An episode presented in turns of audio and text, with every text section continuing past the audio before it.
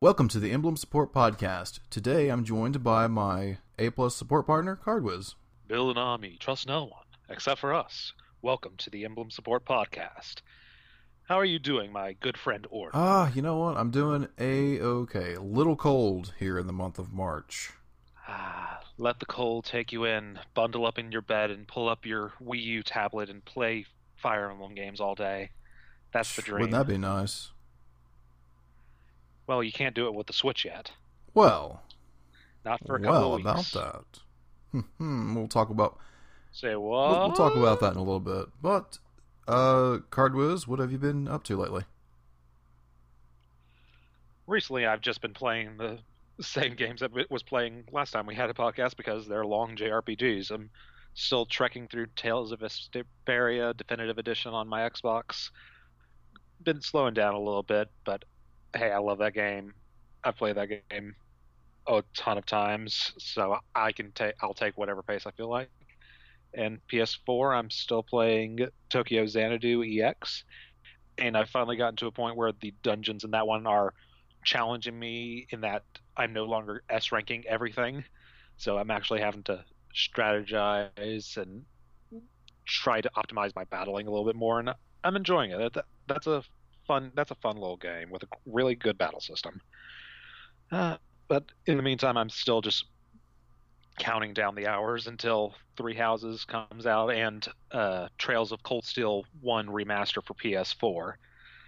Uh, what have you been playing recently? Well, aside for the uh, aforementioned uh, Fire Emblem Seven, I really I took a deep dive into uh, even more so into Yakuza Kiwami 2. I've taken just a small little break from it because I was hitting it so hard, and then um, I started watching the original Dragon Ball again.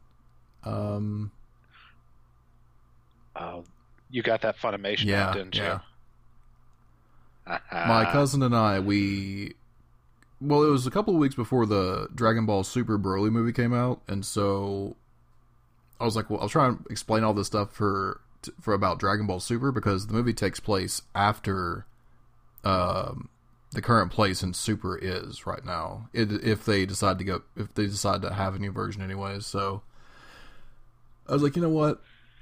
One, I think it was like one Saturday. I think I was on vacation at the time. We watched Battle of the Gods, then we watched the Res- Resurrection F movie, and then I got the Funimation app, and we just started watching like Dragon Ball Super up to about about episode seventy, I think.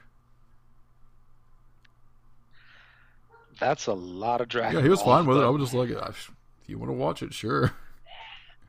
But but but but we started like we didn't watch one through seventy. It was more like twenty something. I think I want to say like episode twenty eight through seventy because like the first twenty eight episodes are like recaps of the movies. I'm just like I'm not watching that again. Ah. How, how did that end up leading you back to the original Dragon Ball? I don't know. I, well, on, on uh, well, actually, on top of that, I'm listening to. Well, I was listening to a podcast called All Systems Goku, where. well, well, I, well, let's see.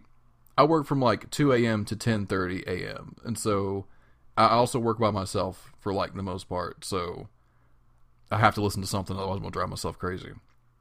So, uh, two uh, two guys from Giant Bomb had never seen Dragon Ball Z before, so they were going through Dragon Ball Z Kai because they got super interested in it after Dragon Ball FighterZ came out. And so I've been following that journey for the most part, and they were sometimes they would say stuff like, "Oh, I wonder if this happened to the original Dragon Ball, this in the original Dragon Ball." And I was just like, you know what? I got that Funimation app, so I'm gonna go back and start watching the original Dragon Ball. I have access to the app myself. I am thinking about going back to it, although I'll probably skip the first couple of episodes and probably start at the first tournament arc to get re- more into the martial arts action and less of the retelling of the story of Monkey. Yeah, those first those those first I want to say I want to say it's like the first thirteen episodes or so, or kind of like slowing down and dragish, dragging ish. So yeah, I could I could see skipping those first thirteen. Ah. Other than that, I just work, I guess. Real life fun, I guess. Ooh yay. Ooh, real Yeah. life fun. Uh, who needs real life fun when you have Fire Emblem you can play over and over and over and over again? exactly. So as we record this, uh, the Switch is now two years old. Can you believe it? Uh, feels like two years to me, but uh, I- I've I've only had it for a little over a year, so I I guess I can enjoy that celebration as well. I think I got mine at the end of 2017. Uh, I got it for Christmas. As did I. Ended up getting uh, Mario and Xenoblades at launch, at, when my, at my personal launch. Well, I got. Um, I ended up getting. What games did I come? Did I get with it? Oh, I got Mario Odyssey, Mario Kart, Zelda. Obviously, if you know me, I'm a huge Zelda fan. And I think I had to. I think I had to wait for Xenoblade because I think I ordered it, and yeah, it takes a few days to get here after, you know, like a week or so. I had already played Zelda on the true experience of the uh, professional console, the Wii U. I'll play it on Wii U too, but I, I mean, come on, it's me. It's me. I have to double dip. Yeah, it's, it was also the Wii U. Yeah. The Wii U had some uh horrendous like frame rate dropping to zero problems. Yeah, the the only good thing about the Wii U is that the Wii U they actually have a virtual virtual console on it. Yeah. Well, I mean, I'm not I'm not slandering the Wii U. I I will slander the Wii. Oh no, no, I mean like it's virtual console. Well, you know what? We could we could be here all day for that kind of stuff. Uh, the the Switch is two years old, and the Wii U's death was two years ago. So A Wii, it's a uh, a Wii same thing. eulogy, if you will. Yeah, stole that Ah. from Game Informer. So, got a bit of news. Did you have any news articles, or was it just me with all the news? Uh, there's only one, well, two big news stories that happened since our last thing, but neither of them are terribly Fire Emblem related, so I didn't know how much you wanted to go into. Okay. them. I'll let you take. I'll let you Yeah. take the lead. Well, obviously the one, the big one that kind of, I don't want to say affects all of Nintendo and a giant rippling effect, but um, Reggie's leaving, going to retire, and uh, he's leaving, leaving everything in the, in the hands of Doug Bowser. So and I promise, I solemnly swear that I will not make a bad Bowser joke that everyone in the world is making. I will try. I cannot. I. I don't know if I'll succeed, but I'm darn it, I'm going to try. yeah, I mean it's just, I mean he really doesn't have anything to do with Fire Emblem. You and I were talking about this before the podcast. Um, he and Fire Emblem very ever, very rarely ever crossed paths. Yeah. What I know about Reggie is that apparently, like Japan really did consult with him on, hey, what games do you think are would work and sell well in Americas? But the Fire Emblem games had already started coming out here by the time Reggie took over. It in trying to do research on Reggie and Fire Emblem, the only thing I saw was just like during Awakening with that debacle when Awakening wasn't even in the 3DS directs they were having at the time. Reggie just had to randomly come out in a, I think it was a either Kotaku or Game Informer interview and just said, "Oh yeah, Fire Emblem Awakening's coming to America." My bad, we forgot it, guys. Yeah, It was only called the 3DS Showcase, where you showed off 3DS titles that were coming that year. Yeah, and uh, I- they, I guess they didn't realize at the time Fire Emblem Awakenings would actually do well. Yeah. Well, I mean, if you if you think about how well sh- how I I say how well how poorly Shadow Dragon and Radiant Dawn did, then I mean, they're probably just like maybe we don't want to talk about it. Yeah, but the luckily the buyers proved them wrong on that one. So. Yeah. I'm sad, sad to see Reggie go. He was a great personality. He was someone who I never had any doubt that he loved video games. I never got the impression that he was a guy in a suit that I have sometimes gotten from companies like EA and Sony, sometimes with the people who do their press conferences. Yeah, there was definitely a legitimate like for games and such. He had a, uh, I don't know. It just I think uh, after after Iwata passed, it was a little sad not seeing him and Iwata on screen together. and there there was definitely Yeah. something missing there because you really because you really did see him less and less over the years.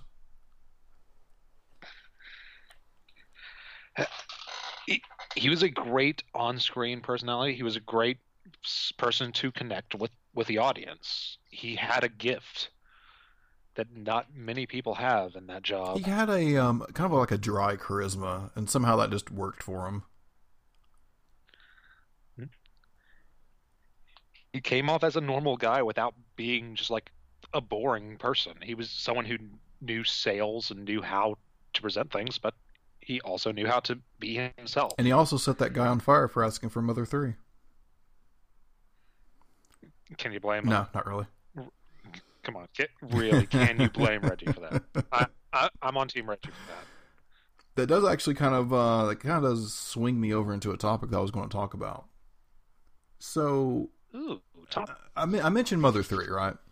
So apparently Nintendo Life uh, has this article. Um, again, this is kind of old news, but I I actually kind of thought about this more and more and how it relates to two two certain two certain Fire Emblem titles. Um, and basically, it was that according to Imran Khan of this of Game Informer, who's their senior editor, um, Nintendo was apparently quite eager to release the GBA Classic on modern hardware, but felt the risks were too great. Quote, it was full steam ahead for a while, but upon reevaluation, there were aspects of the game that weren't going to go without controversy. And so, again, it's definitely not on the same level, uh, but you know how, like, Thracia 776 and Genealogy of the Holy War have never been, like, localized or anything? They also I'm aware of that, and I've heard pe- I've heard the fans on the message awards complaining about yeah, that. yeah. They also have like controversial elements, you know, rape, incest, uh, child hunts.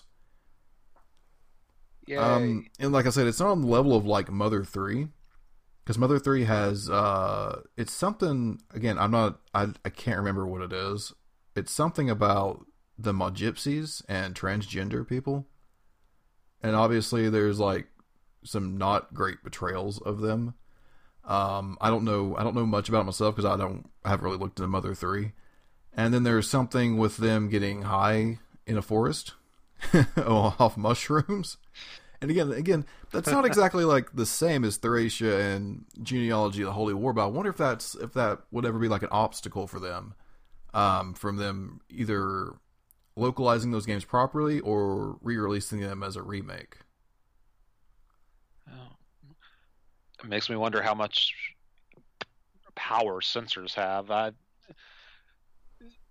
I know that censorship in gaming is a big thing, and I've I've watched plenty of videos on it. There's a good YouTube channel I can't remember off the top of my head that del- delves into censorship in gaming, but I'll, maybe I'll look it up over the time. But if, if there are as many things as you're implying there are, then I can absolutely see why they wouldn't want to release it because censors might force them to completely redo the game to the point where it would be unrecognizable at points.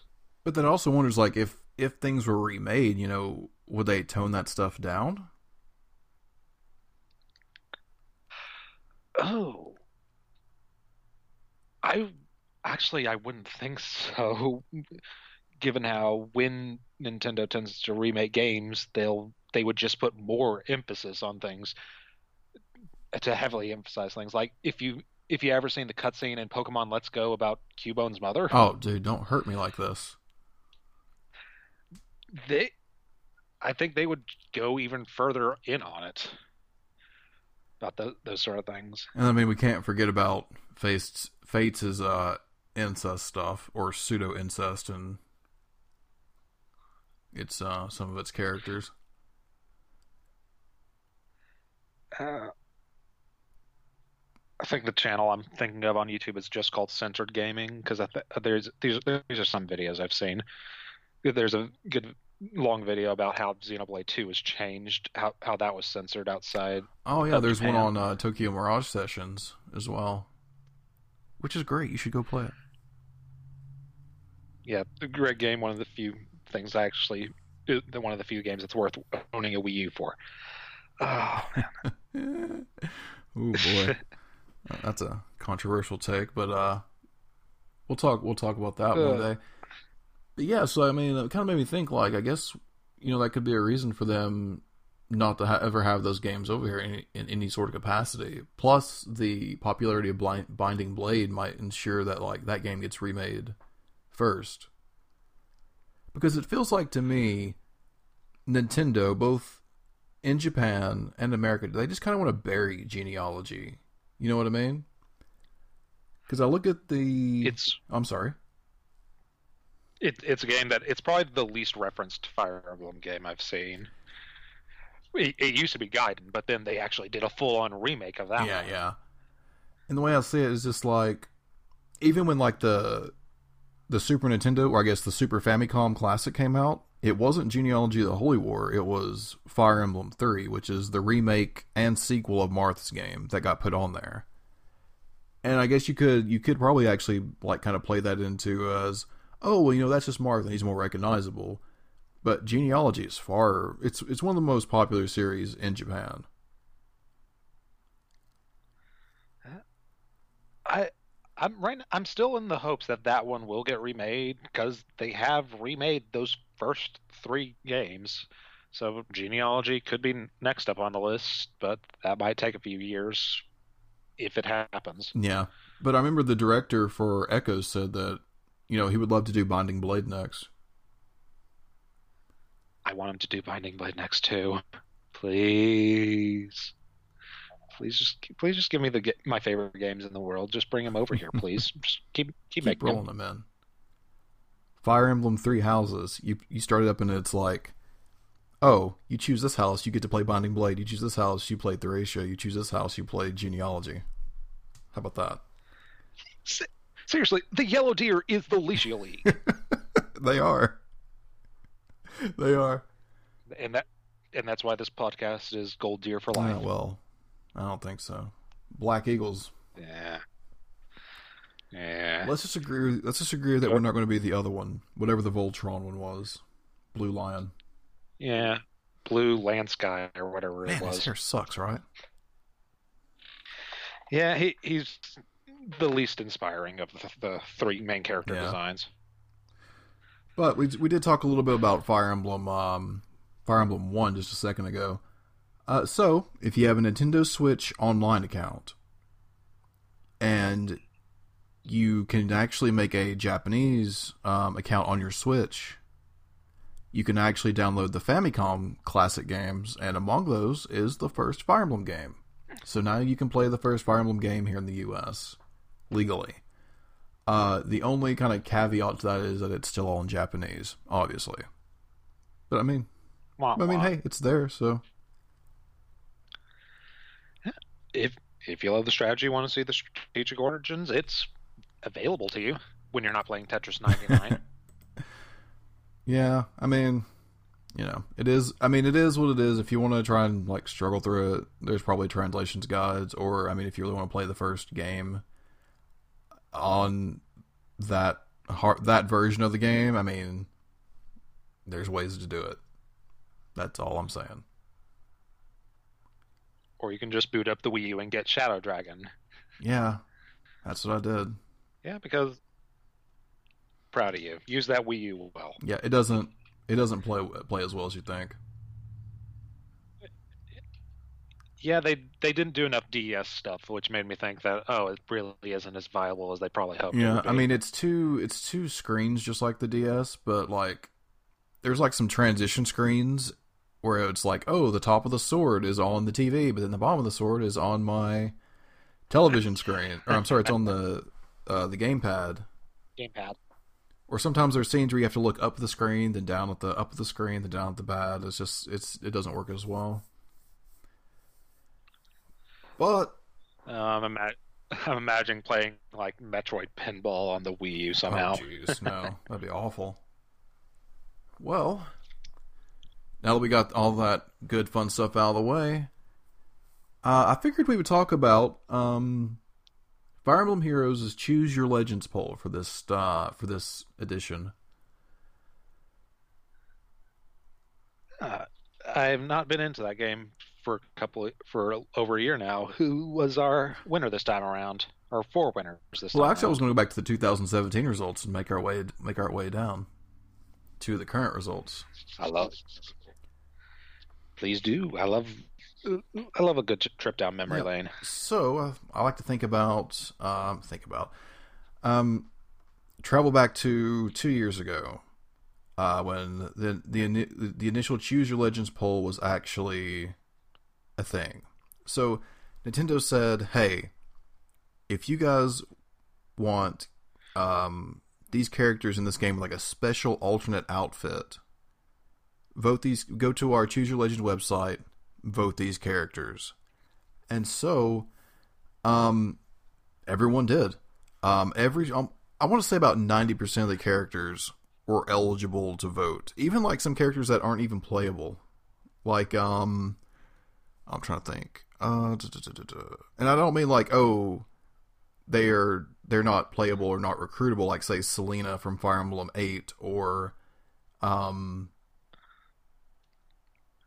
Reinhardt from Thracia 776. And I'm talking about like a character like Amy, who is like a little girl who's uh, I think she's the daughter of um is it Calill and Largo in Radiant Dawn? I think so. I don't know if Oh, the I don't know if it's her biological kid or an adopted kid, but either way, she's like a small six year old girl, and somehow you can select her for Choose Your Legends. Why not? Let's get down to the most important part of the matter. How'd my boy Dorcas rank? See, this is a, this is a very interesting one. Um, initially, because I have the list pulled up here, I'm kind of scrolling up and down through it. Um, we had the 2017 mid poll mid poll elections, and when I scroll down here, Dorcas was initially 18th for the males, Eh, Not bad, respectable. and should be one. I'm trying. to I'm looking up here. Yeah, Eliwood's not even on the list. He's the main lord for the game, which is funny because Hector is number three on the midterms, and Lyn is flat out number one. Meaning, Eliwood did not get put on this. No, people didn't vote Eliwood, which is a little sad. I mean, people did, but I did. I. I didn't. you Sorry. you didn't. Sorry. Why did y'all vote Eliwood? He's a good guy. Because I voted Dorcas. He's the tr- he's the true hero of the game. All right. He he he's a responsible husband trying to take care of his family. But further, uh, scrolling further down, we have the 2017 actual results uh, for that one, and we're going to be going through each one: the 2017, the 2018, and the more recent 2019.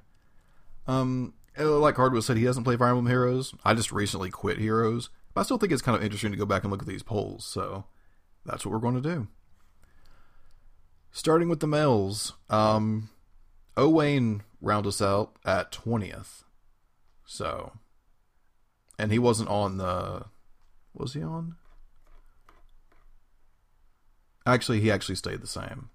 I'm not i'm not going to jump back and forth between where where they are where, where they were and where they are now but anyways. Um so eliwood was 20 i'm sorry. Owain was 20th um eliwood ended up at 19th joshua my boy. Yeah. My boy joshua with that slick hat and his awesome coin uh he ended up 18th Marth, seventeenth. Um, actually, this actually highlights a problem because it says Marth, mystery of the new emblem slash new mystery of the emblem, and that is the Fire Emblem three slash eleven version of Marth. So So Marth got a vote Yeah. split.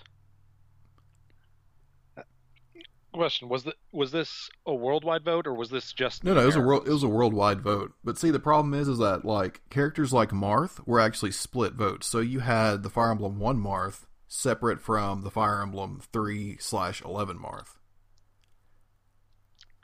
So the Path of Radiance and Radiant Dawn people were probably also getting. Yeah, they were also split. Oh, here's one for you. Finn in Genealogy of the Holy War has a Generation 1 version, a Generation 2 version because he's older, and a Thracia 776 version. He's not he's not the only character that's like that too because um the White Wings, they appear in multiple games as well. So they had a Fire Emblem 1, a Fire Emblem 3, and a Fire Emblem 11 version. They actually didn't combine those character Um, they actually didn't combine those character votes until the 2019 version. Mm, continuing on at 16th, we have Niles. 15th is Guile. Guile. Gaius. Uh, 14th was Lon'qu. Ugh. Uh, 13th was Donnel. 12th was the chosen hero himself, Dorcas. And I always note this because Dorcas finished higher than the on, than Eliwood, the guy who's on the front cover of the game. We memed Dorcas to 12th because he was 18th. That wasn't a meme. That was a true heartfelt vote. At least mine what happened to Dorcas? you voted him in Heroes. That's right, I did. And I re- don't regret Uh, it. 11th was Henry.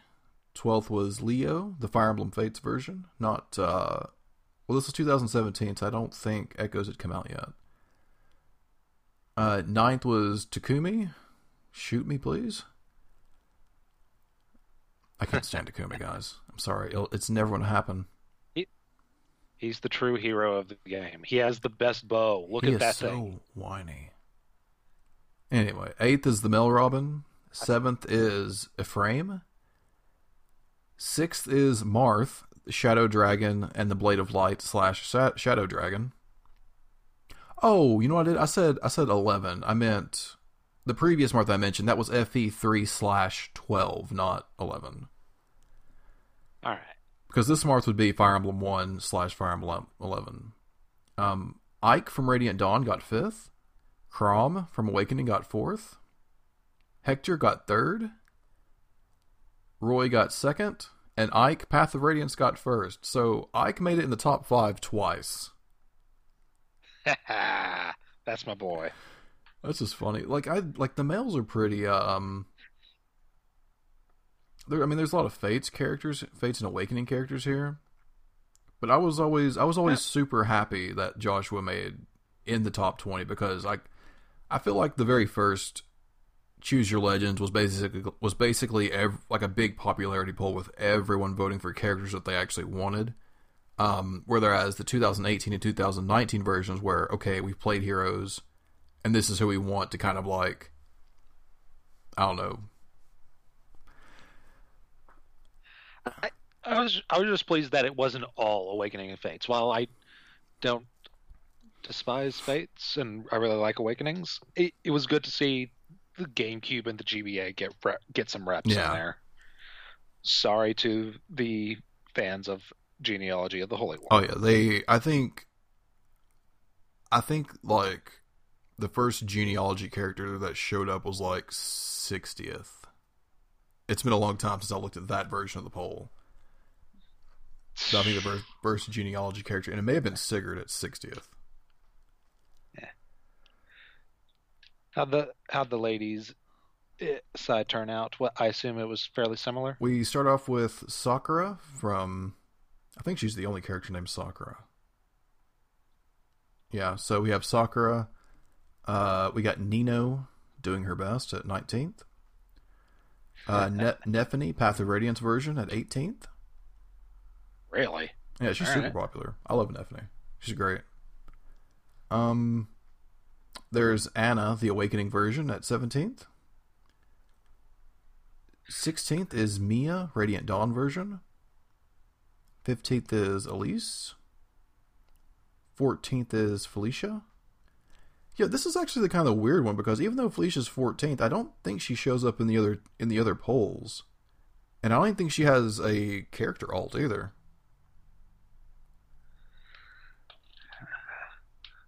We need to riot. Bring more Felicia into the game. As, I, as soon as I remember who She's Felicia the is.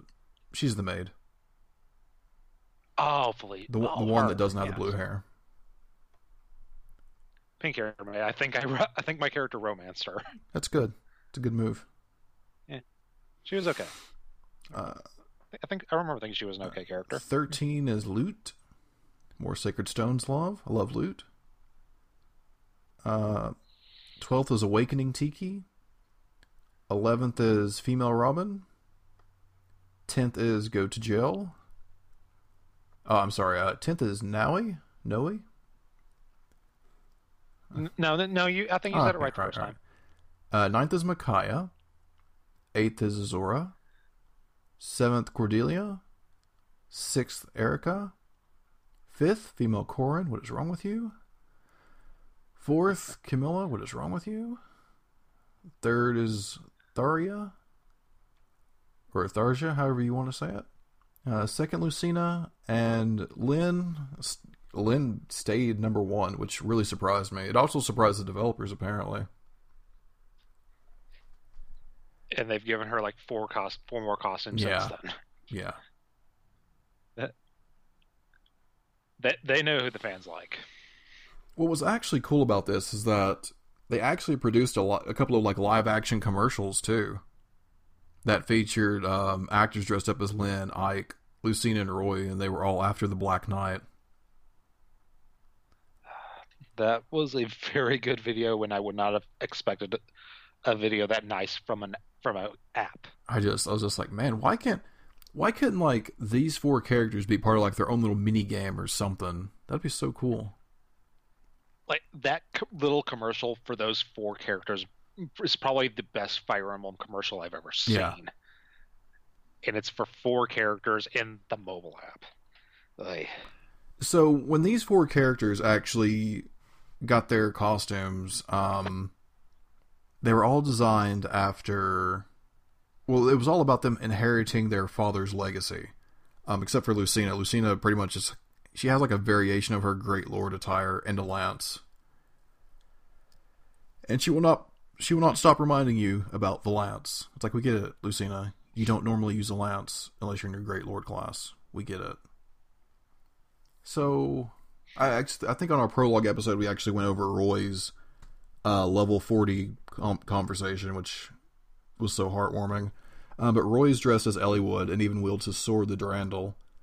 Um, Lucina is like in her Great Lord class and has a unique.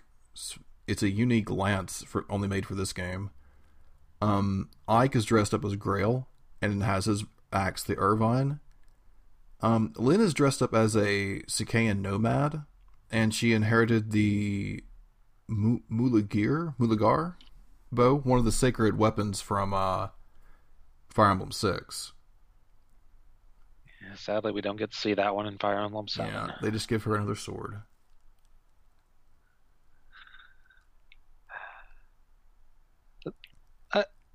I do remember that poll. It was good to see most of those characters get love, and again, I was I was pleasantly surprised to see Lyn get as much love as she did. Yeah, that was that was incredible. Apparently, the developers actually expected Lucina just to win it all.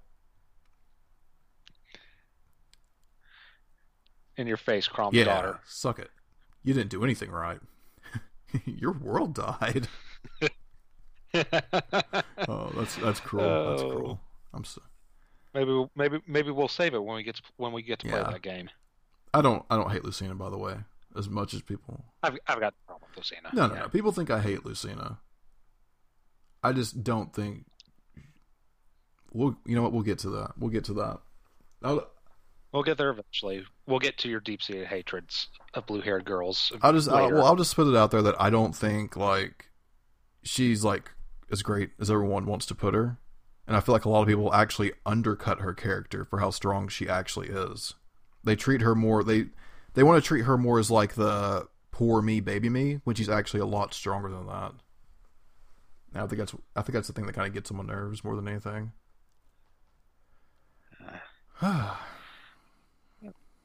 Who ended up winning the second year of the votes? I actually do not remember. Yeah, I think you'd actually quit Heroes by then.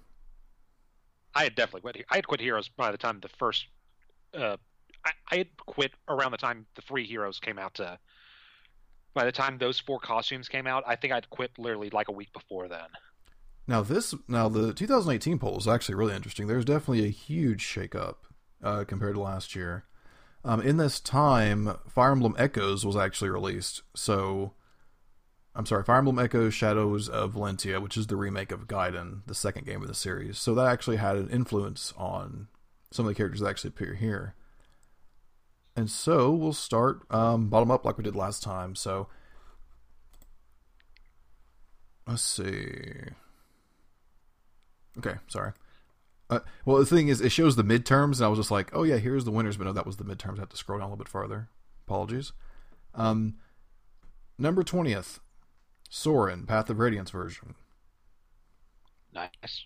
Kaden, Alfonse, who's one of the heroes OCs. I don't get it. Alfonse. I I don't even remember the OCs. I remember that Anna was an OC for some reason. It's just like, okay, you can be an OC. You're you're associated with Fire I, I Emblem. I, get don't it. like Alfonse. Question: In the in the choose your hero votes, could you pick the hero? Could you pick the Banana Twins from Warriors? No, you could pick um, all the mainline titles and then the characters from Heroes. That was it. Good. I, I'm okay with the Banana Twins getting snubbed a little bit. Uh, Seventeenth is Xander. Sixteenth is Keaton. Fifteenth is Cliff. Fourteenth is Leo. Thirteenth is Eliwood. Twelfth is Owain. Eleventh is Marth, Fire Emblem Mystery of the New uh, Mystery of the Emblem slash New Mystery of the Emblem. Tenth is Ryoma. Ninth is Leaf. Eighth is Takumi. Seventh is Robin. Sixth is Chrom. Fifth is Reinhardt, which is interesting. Um, basically, Reinhardt, Reinhardt and his sister Olwen had come to Heroes as the first Thracia reps, not Leaf, which is funny. Um, I think they were the only two, but apparently, like, um, Reinhardt with a certain setup was really almost broken. And uh, I think the meta's kind of changed around that. He's still a threat and still one of the top tier characters, but like he was so good that people like made memes about him and really come to like him um, as a unit. I, I don't know much.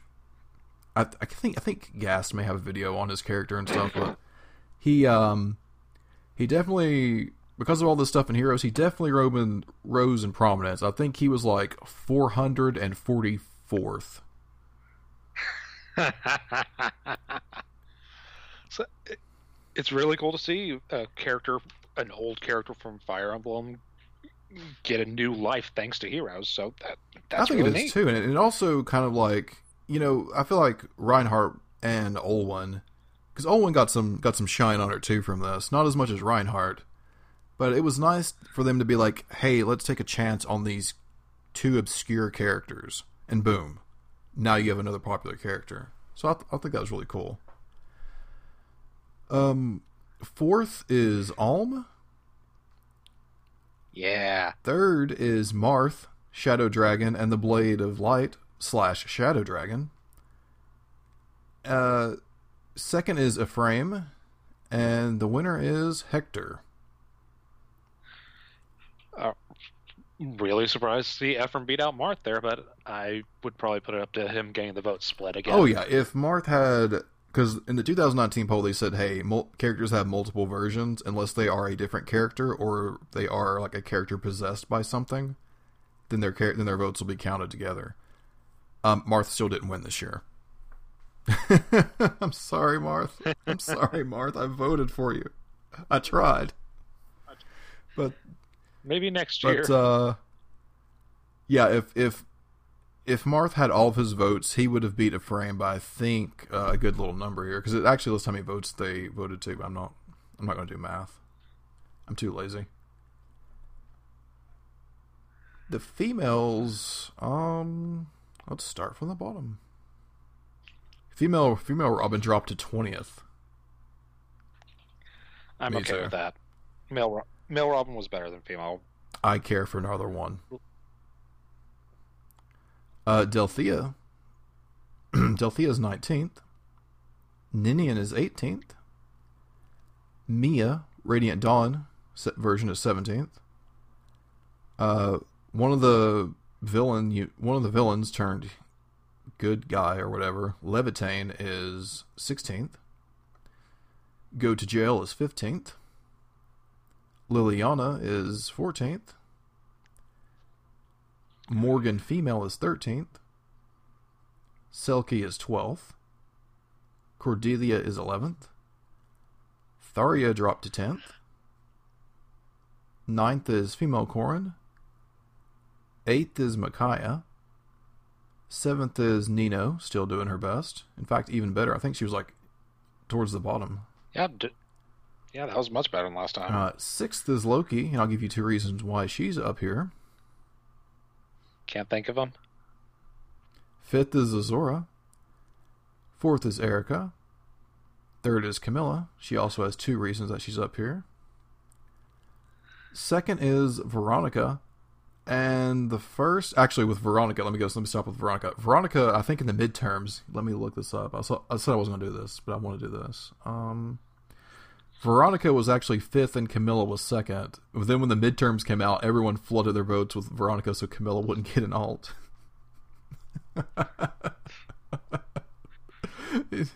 What? Veronica is the original character, correct? She's like, it's it. Sadly, we couldn't do the same this year, and Camilla will be getting her seventh alt. Oh, Yeah. fantastic. And then number one was the well-deserved Celica. Yeah, good, good to see Echoes getting loved. Yeah, I, I don't know. People have gripes about her character, but I really like Celica.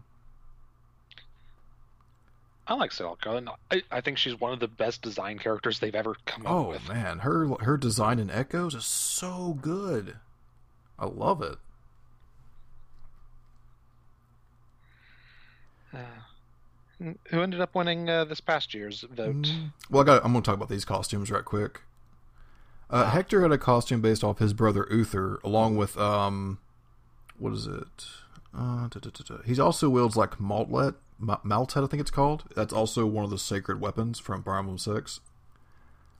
Uh, Luce or uh, Celica got a got a got an outfit based on her original Gaiden design, and that's actually really cool. Uh, Ephraim got a costume based off his father, and he wields the he wields his he wields the um oh I can't remember what it is. It's Garm, which is funny because Garm belongs to his rival, his rivals, his rivals royal family.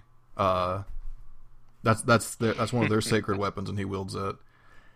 And then Veronica is just, eh, uh. I was, well, it actually says here it's based here on her older brother Bruno, but I don't really, I don't really care. It's Veronica. Yeah, sorry, Yeah, OCs. just- I think Sharena's alright. But other than that, just kind of like, eh. I actually know what they had. Um, I, I like kind of like I like Eir's design, but I don't know much about her character because I haven't really revealed too much about her yet. All right, so and that actually brings us here to 2019. Now, as of as of now, there it's like this is our third choose your heroes poll. Sorry, choose your legends poll. And so that means since then we've had more Fire Emblem uh, heroes OC, so they're also in this as well. So starting twentieth, we have Zelgius. Uh, it doesn't say which game he's from. I, let me scroll through this list real quick. Yeah, for the most part, everyone's just if they have multiple versions, they're just listed as one character, and Zelgius appears in both Path of Radiance and Radiant Dawn. So Zelgius is twentieth, obviously red armor Zelgius, if you know what I'm talking about. Yes, I think I have an idea of what you're talking about, and we will talk about that eventually when we get to play Radiant Dawn, if we have to play Radiant. Dawn. Uh, Nineteenth is Ryoma, eighteenth is Surtr. That's he's from Heroes. Um, seventeenth is Har. Sixteenth is Salif or Selif, however you want to say his name. Fifteenth is Alfonse. I don't know why. Fourteenth is Black Knight. Thirteenth is Ranulf. Twelfth is Sigurd. Eleventh is Takumi. Tenth is Leo. Ninth is Soren. Eighth is Reinhardt. Seventh is Lif. He's okay. I don't get this. Um, at this point in the poll, where they just really were- when they when they first showed this off, like book three had just started, and there was nothing known about Lif other than he serves the kingdom of hell. He's had he's had like next to no dialogue or anything. So like, why is he seventh? Does he? Is he the character who looks really? yeah, he has like blue hair. He kind of looks like um Tokyo Mirage Sessions Chrom. We need we need to see more edge lord in our Fire I guess, games. but he's like he's he's a nothing character. At least with the other oh, okay, at least with the other heroes' characters or whatever OCs, they they've been in front of your face and you see them. You know what I mean? Yeah, but he's the new hotness. You always vote for the new hotness. All right, out there listening to Drowning Pool in the parking lot. Sixth is Bruno. Fifth is Mel Robin. Fourth is Chrom. Hope you like that fourth spot because you'll be there forever, it looks like. Third is Marth. He lost. He had all the combined votes and he lost. I voted for you, Marth. Uh, second is our good friend Eliwood. And then first is Alm. All right, join Celica in the ranks of greatness. And don't worry, Chrom, I'll vote for you next time. Make sure you get in over that dirty Marth. What's actually interesting is I think now, um, all the GBA lords now have alt, have legendary alts. Actually, no way. I don't think Eirika has one, but still, I mean that's that's all. That's I mean that shows you the power of the GBA games, man. They're the ones that got popular over here first, so there's a lot of love for them, even 15 Yeah. years later. All right, so this person's name I don't know how to pronounce. Um, her, it's Le, Le, Legrand. Legr- Legrand. It's she's one of the female units, female enemy units from um, book two. Um, Therasir, same sort of same thing as Lif. At this point, like there was really nothing known about this character. Um, I think she actually did at least have a little bit of dialogue. Uh, 18th is Awakening Tiki. 17th is Nephenee. 16th is Mia. 15th is Cordelia. 14th is Lilina. 13th is Luis, which I wonder how she got up there. uh, No idea. 12th is Selkie. 11th is Nino. She, she's not doing her best anymore. oh, 10th is Thuria. 9th is uh, Heroes Anna. 18th is Loki. I'm sorry, 8th is Loki. Um, 7th is Azura. 6th is Corrin. 5th is Eirika. 4th is female Robin. 3rd is Awakening Anna. 2nd is Camilla. How sad. But at least she did not get first, which goes to Micaiah. oh, Micaiah Yep. won that one? I don't think I knew that one. All right. And as of right now, their costumes haven't been shown or anything. All right. I'm glad one of the few good things about Radiant Dawn got some Yeah, love. um, I'm a little neutral on Makai. I'll probably have to play through that game again. But I mean, I mean that's that's that's. I re- I remember liking her and being able to use her ability to sacrifice and heal to cheat some experience points. but I, th- I just I thought these polls were just really interesting to look at and go over. You know. You know me, I love myself some lists. Yeah. So it may. It, It- and it's really interesting to see how it changed. See some of the surprises, like we talked about with Alm and Celica getting no love in the first poll, and all of a sudden being near the top in poll two, and the Reinhardt coming out of nowhere. So- yeah, and in and in like number two, you also had Leaf and um. Yeah, you had Leaf showing up as well, but I think that was before Leaf was added to the game, and I think at that point he was the only main lord out of the entire franchise that hadn't actually been put in the game yet. So I think that's why people were trying to get him in, because they probably figured, hey, if we can vote him, um, we can definitely like show them, hey, this is a character that we're interested in, and this is a character that we like. we'll see how they listen to listen to the fans, and we'll see if we get more future remakes and such in the future. But first, we have to play Three Houses first, Yeah, I, and I got the I stakes. do- Oh, how how many how many prediction? How many Three Houses characters are going to be on this poll next year? How many are going to be in the top twenty? Oh, how many? Um, hmm, three houses characters. By my own guess, Edelgard will be up there. Obviously, I mean she's female. Um, She, I, she's she's getting number one next Year. you know what? I could probably say it. that that Um, I think Claude would. I I would actually say maybe Claude would get number two. I want to say like because Chrom's been in Chrom's been in fourth for like three years in a row almost. So and he's probably gonna stay fourth next year. I mean, if Claude doesn't get up there or Dimitri doesn't get in, or like we don't have any other male character, again, we're just going by what limited knowledge we have. Male pro male pro Yeah. So, Mm.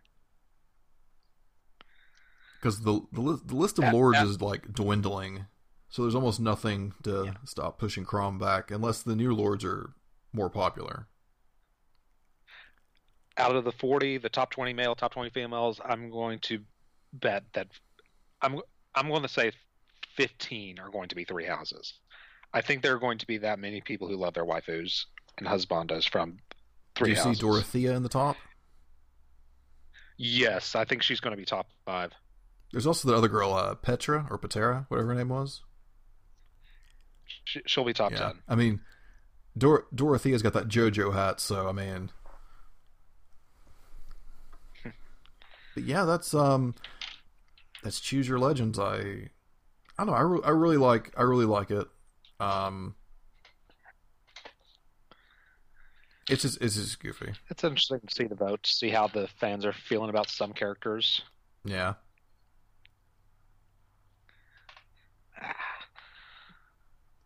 But uh, enough about what the fans think. What are some of the things that the writers of the Fire Emblem games are saying? Actually, actually, let me kind of stop you for a second. Um, Oh. there was something that this poll actually did, because for the longest time, for games that were Japanese only or didn't have remakes, a lot of these characters still kind of had like the fan translation names. Whereas, and I just thought about this, um, a lot of the characters like now they have official translated names, and some of them kind of differ from like the awakening versions of those names. Oops, hit my mic. Sorry.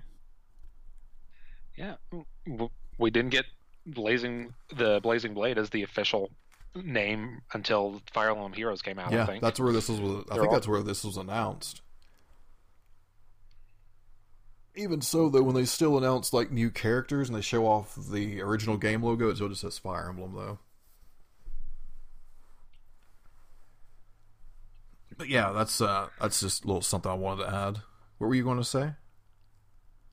I was going to do a poor transition into the next uh, segment of the podcast, Ordo. Oh yes, um, we're talking Emblem Club or your support. I was going to transition into support, but we can go Emblem Club either I way. I think Because like I could I could do the support in the middle of Emblem Club. Spoiler alert: it might ha- feature two characters we meet in the Emblem. Club. We'll do the support afterwards. Last uh, last episode, we actually forgot to do it. we actually forgot to do a support, um, and I considered doing. We had talked about doing like two supports, but we figured this may be a little run a little bit long, anyways, so we weren't going to do that. Um, so we'll talk. We'll pull up our Emblem Club, which is our playthrough, current playthrough of Fire Emblem Seven. Uh, we did chapters. What was it, nineteen through twenty-two X. Mm-hmm. All right, let me see here. I gotta pull up my notes. Uh, Unlike uh, unlike I- previous uh, versions, I did not copy down the opening chapter dialogue. I didn't feel like doing it. Yeah, chapter 19 has a lot of lore dumping going on here because this is this is my favorite part of any game. Specifically, usually it's Japanese RPG games where you reach the end of act 1 of the game and it's just like, okay, now the game really begins. Now here's just a bunch of crazy things are about to go down. We're going to have a 30-minute cutscene going on. Ho- sit down and enjoy Mm-hmm. because after spending the first part of Eliwood's story journeying, chasing around Marquess Laus and Lord Darin, trying to figure out, hey, what happened to Eliwood's father? You're finally going to start getting some answers right here at the Dragon's Gate. My first little little note here says it's a massive ruin not built by humans. So one of the first things that they note upon seeing this massive ruin is that, you know, this is not built by human hands. I believe, I believe Eliwood says something along the lines of like, "We don't belong here," or something like that. Um, Ninian also senses that something will happen if she is here because right now Ninian is kind of she's still out of it from where we just found her again. And st- still got amnesia for drifting around at sea for who knows Yeah. how long. But wait, nothing personnel, kid. Ephidel kidnaps Ninian, Dun dun dun. and then he warps away. Um, my next note. I think after this, that that the map actually starts. Uh, because is because is this where Albert shows up afterwards? Albert shows up at the end of the chapter. Okay. Actually, because my next note is nothing personnel, kid. Jafar stabs Elbert. so this had to happen back to back.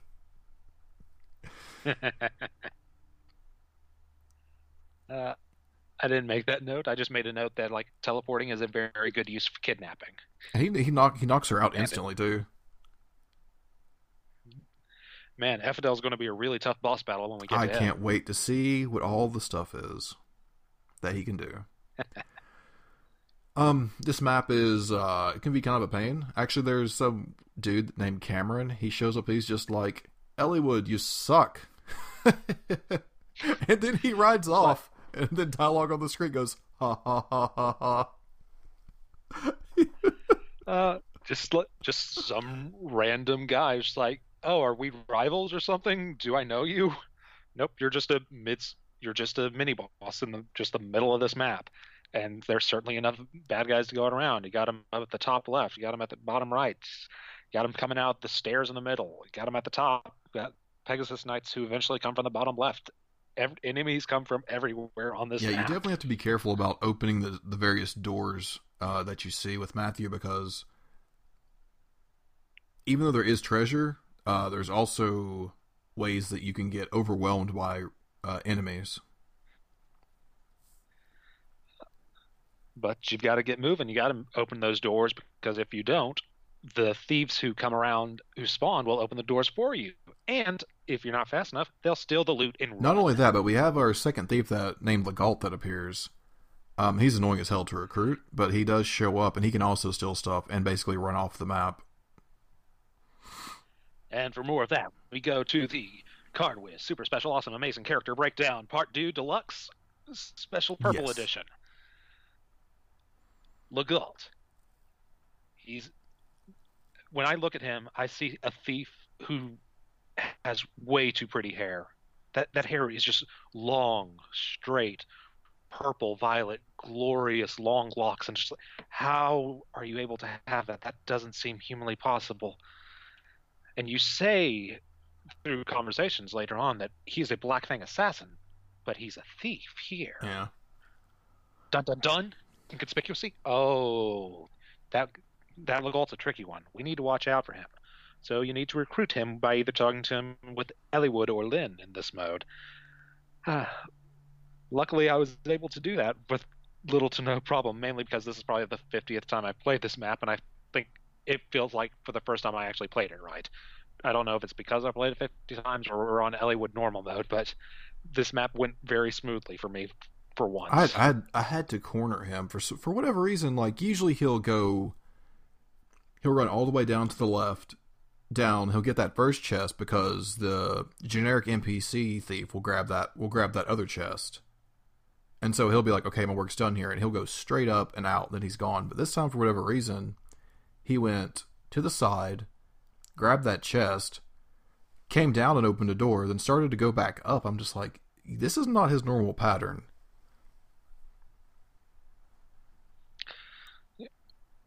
Like when he spawned, like he when he spawns, he almost always I think he always opens the door that's in front of Darren. Yeah, I mean that's what he usually does. He'll open that door, then go over and get the treasure chest. But for whatever reason, this time he went, got the treasure chest, then came back to open the door, then started to go back up. I was just like, "Am I? Something weird is happening here." I don't know if I've seen that. Between between this and Uhai not having the bow in our previous emblem club thingy, I'm have Are you playing one of those ROM hacks? Nope. standard What what system are what are you are you playing on your Wii computer? U. All right. We uh, my fellow Wii U brother. I honestly don't think I've seen him do that. I don't know. Maybe I, I don't know. Maybe well, because remember some of that stuff was RNG. Oh, you know what it was? I know what it was. I had a door key with Dorcas. That's what it was. I opened. I had Dorcas go up there, open the door, because then I was gonna. I was gonna go back down to the left, bust open the wall, and get him from the other side. Oh, that's why. Okay, never mind. Huh. That's a an int- I guess I've never used that tactic before. I've I usually just go with the split the party, have Eliwood take up the left side and go up, and have Lyn on the right side and go up, and whoever can get the lookout first. Yeah. talks Well, I mean, this is where I maxed out my Eliwood, so my Eliwood's actually pretty good too. yeah. already. Sheesh. All right. Good luck enjoying trying not to use them in battle because you're not going to be able to evolve them for like ten more Yep. chapters. Just like his son. uh, I, I actively always try to always have to like, just not use the main lord that much tr- just try to keep them usually around level 14 or 15 until i really need to use them Yeah, like this this whole playthrough for me has been insanely weird. I'm using characters I don't normally use. I'm I still have I, I still have Florina alive. That's weird to me. Usually I've usually I've like ended up killing her and never recruiting Fiora. But eh, whatever. i have recruited Fiora and i'm she's been doing well since I've since she joined she's been one of my mvps so uh, along with Lowen and weirdly Lyn, who has become a stat RNG god for me during her level up. She even on this map, she had a perfect level up. The first one I've had this campaign, and probably the only one. I think on this map I promoted Canas to a was it is it shaman? Druid. He goes from shaman to druid. Shaman, druid. I thought there was another one. Oh, you know what? I'm thinking of Sacred Stones. Sorry. Yeah, yeah. Sacred Stones has the three has the split level up, split evolutions. Yeah, because I was just like, well, I need another stat. I need another stat uh, stafe user, but I'm not using Serra. I was just like, oh yeah, I forgot Canas's Canas's uh, thing can his promotion can do it, and I think I had him at level 14 or 13, and he's getting good level up. So I'm just like, you know, what, I might as well go ahead and do it. I'm not going to wait till 20. I I'm an idiot who falls into that pitfall all the time and just like, well, I could level him up, but I I want to have 2020 to be able to max out all the possible stats I could have. Even though really it's an inefficient and kind of dumb way to do it. There's very few. There's very few But, like- characters I go 2020 with. And, but this is mainly because we're playing on normal mode. I have we have the leniency so that I probably can just wait around and get people up to 20. But uh, this this map has a lot of enemies, a lot of chests, a lot of things that can go wrong, and two secret shops. If you manage to steal the membership card from the the second generic thief Oh spawns. god. I messed up. I thought I thought I thought the secret shop was on the it's a map that's sort of like this one but it has the hidden rooms. It's where you get uh Oh, what is it? What's his name? Blonde. He's the blonde guy. He's a hero. Yeah. Harken? I thought I thought I thought that shop was on his. I stole the member card anyways. Okay, you did get the membership card, but yeah, there this sh- map has two different secret shops on it. Ah, screwed up then. Uh, yeah, I think this secret shop. I'm trying to remember off the top of my head. I think this one has killing edges, like has all the, all the killing weapons, and what's the other? I'm looking this up. The other secret shop has iron, steel, and silver blades, and physics. Ah, I could have used all those. Yeah, I think a few killing weapons. I, I, I should have grabbed a physic from the other shop, but I didn't do that. So oh well. I'll just have to heal people the old-fashioned way. Are there any other secret shops? Uh, not on this chapter. There, are t- there are two on this oh chapter. man, that sucks. Like, like I said, one of them has all the killing weapons. The other has blades and the physic and a unlock staff. Well, damn. Oh well. But uh, as long as you got that that card from the thief, as long as you had either Matthew or Legault steal, and to be honest, I'm glad to have Legault because my Matthew is not turning out well. He is. Yeah, I've good. barely used I barely used Matthew for anything combat. I mean, you're really not supposed to because he's a thief, but you know, as you're getting to the end game, you know, you can't steal things if your speed's not high enough. And I think my I think my Matthew still has like three speed. No, Matthew starts out with more speed than that, but just like my, my Matthew is just was getting a little RNG screwed on his level up, so I'm glad to have Legault around. Again, yeah, it's it's probably more than that, but for for whatever reason, I see three in my mind. You're probably, I mean, you're you're the expert here on this game, um, but my Legault has 15 speed, so I've been using him. That's solid. So, anyways, after all that, um, we finally confront Lord Darin, who thinks he's going to be the master and the ruler of the world, and then we defeat him. Yeah, he he's got nothing on the chef of the army as Lowen walks up to him with his iron lance and just destroys him. I think I, I think I killed him with magic.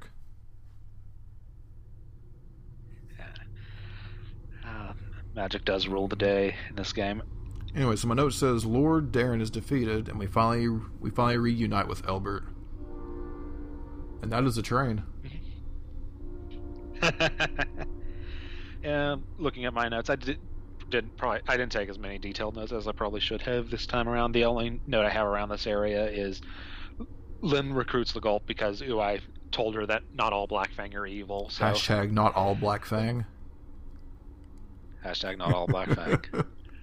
I'm gonna do that later. ah, but then as things are things are looking bad, we find out that uh, the Lord Nergal, who we had already found out about before, is trying to resurrect uh, dragons at this Dragon's Gate. Who could have put those two Hmm. together? Huh. I, I never. My note that. says here that Ninian unconsciously, uh, almost well, I don't say unconsciously, but she's clearly not herself because she has those weird like black and uh, not black eyes, but there's no like um weird maroon eyes, weird yeah, reddish there's no like pupil or whatever. And says uh, Ninian almost o- almost opens the Dragon's Gate, but she's brought to senses senses by Nils, which is her brother. Um, we actually almost do get a dragon summoned into this world, uh, but then Ephidel. Uh, well, no, no, no. How wait? How do they stop it? Oh, that's right. Sorry, because That that's when I I believe this is when the shanking takes place. Okay, yeah. Um, Ninian is basically kind of a zombie when she opens the Dragon's Gate, but when she's brought by brought to her senses by Nils, like she stops opening the Dragon's Gate, and thus the dragon, along with Ephidel, is sucked back into the gate, and that is the last we see of Ephidel. So, Yeah, the the secondary big bad who we've been wanting to shank the entire time gets kind of sucked in and torn apart by a dragon. to me, that's like the weirdest thing about Ephidel because we've been looking at him since like chapter what, twelve? yeah, we he's been one of the faces of the bad guys. The, he's been the guy moving around from place to place. He's the one who leads sort of Darin by the nose around, and we don't even get to fight him. I'm, I was disappointed. I'm, I would. oh, I was very happy to see him get destroyed by the dragon, but it would have been nice to actually get into a fight with him. I, I wish he could have been that mini boss instead of that random cav- when we said that random paladin. I mean, that would have made that would have made much more sense. It's just it's so weird. I think like Yeah. I, I wonder if it was because like they figured, hey, we have too many magic users in this game, or uh, or whatever weapon he would use because I don't know what he would ever do. Eh. Have him use the warp staff. Just let him let him be a pain in the butt and use a warp staff to wreck us around because we never really see a staff user fight us except for one time later on. Yeah. Oh, I just I just thought of a battle later on that's going to give me nightmares. Oh no! Oh no! Uh, we'll get to that next time we have an episode. So, and, by the way, all this is still in chapter 19. 19 has, 19 is really heavy with the story stuff, but it says, um, Nergal is about to. Actually, my, my notes just say Elbert lands a devastating but not quite lethal blow to Nergal before he dies.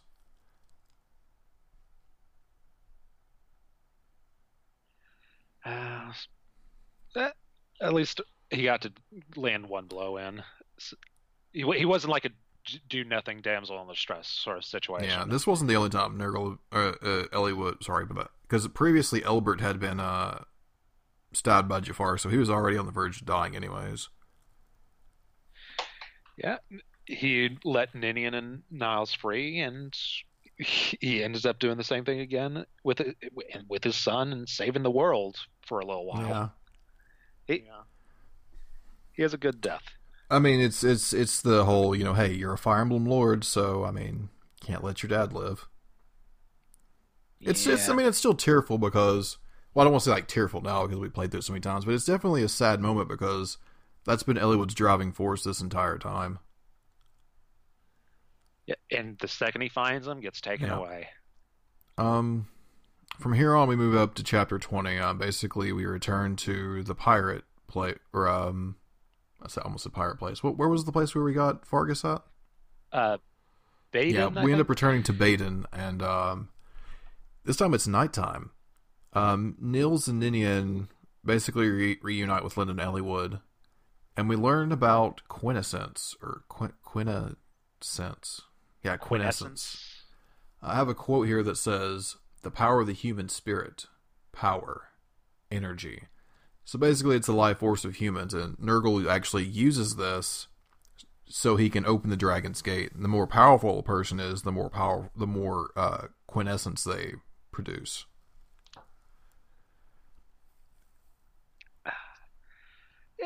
It, it, yeah, it, it's basically just the hey, this is the reason we're killing yeah. everyone. There you go, and just simple motivation. They got it across. All right, that's why they're killing people. Let let's stop yeah. them from and doing. As that. Nils is explaining this, Eliwood has a sad face. Yeah, this this, this is the chapter of Eliwood's yeah. sad face. But if maybe something can bring him back from the brink, could that one thing be love? Yeah, Fiora. Oh, I, I, was I was talking about his love of lap dances. Fiora.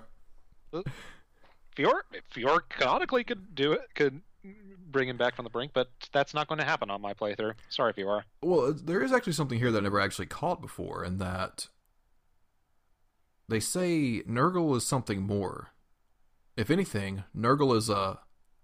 And then after that, uh, we start our battle. But should I, I don't know if I want to talk about wh- who what Nergal's like deal with Nils and Ninian is.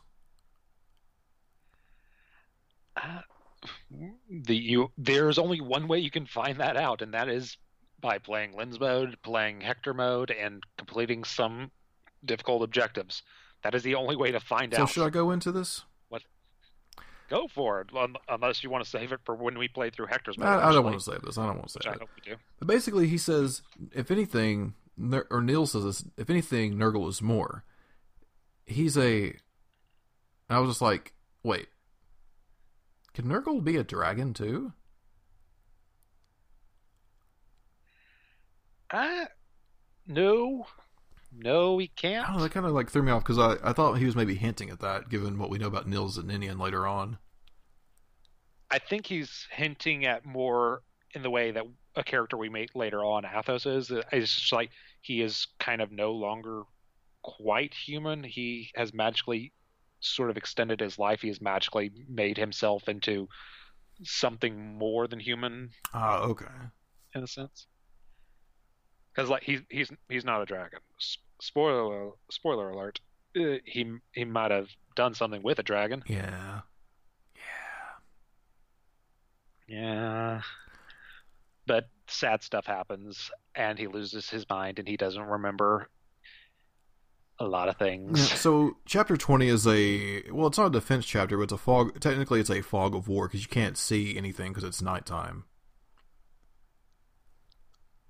And so, um, there's pretty much not much to this map. Uh, that you just got to be careful on where you're going and who you bump into. I almost lost Lowen because I forgot there was a mage. Oh no. Yeah, uh, uh, uh, this is, this is interesting map in the fact that it's like uh, you win the map by defeating the big bad, but like you don't really meet the big bad until you run into Yeah. him. So Yeah, th- this is this is a case of I wish we'd had the the usual case of big bad runs in and then runs away to his end of the map, so we'd have a little bit of motivation. But eh, well, whatever. I knew. Well, I motivation- mean, motivation. sorry. Is, the motivation is Eliwood's sad and needs to not be sad anymore. and needs to kill the people who killed his dad. Yeah, we also learn in this chat. Well, I guess I don't want to say you learn, but you're reminded that Ninian is a dancer, and she can actually not only let you move a second time, but she can also cast like buffs. I think the one she gives you, um, Ninian's Grace, is a dance that will boost your defense and resistance. that it will, and you can do that for. You can abuse that trick to great efficiency in the arena, which happens to be on this map, but uh, that's not. That's a little cheap, and I didn't feel like doing that. This Uh, I've never. I never arena grinded because I always have horrible luck in the arena. Oh, but, but with Ninny's Grace, you can fix that just by you do the Ninny's Grace, go to the arena. Once you're done with the arena, rescue the person. Then the next turn, drop the person Nah. off, dance. Wake, yeah, Too much it- work. It's a, yeah, it's it, it's a couple of turns. It's slightly annoying, but it gets you easy gold and keeps your person alive in the arena, Yeah. so you can get.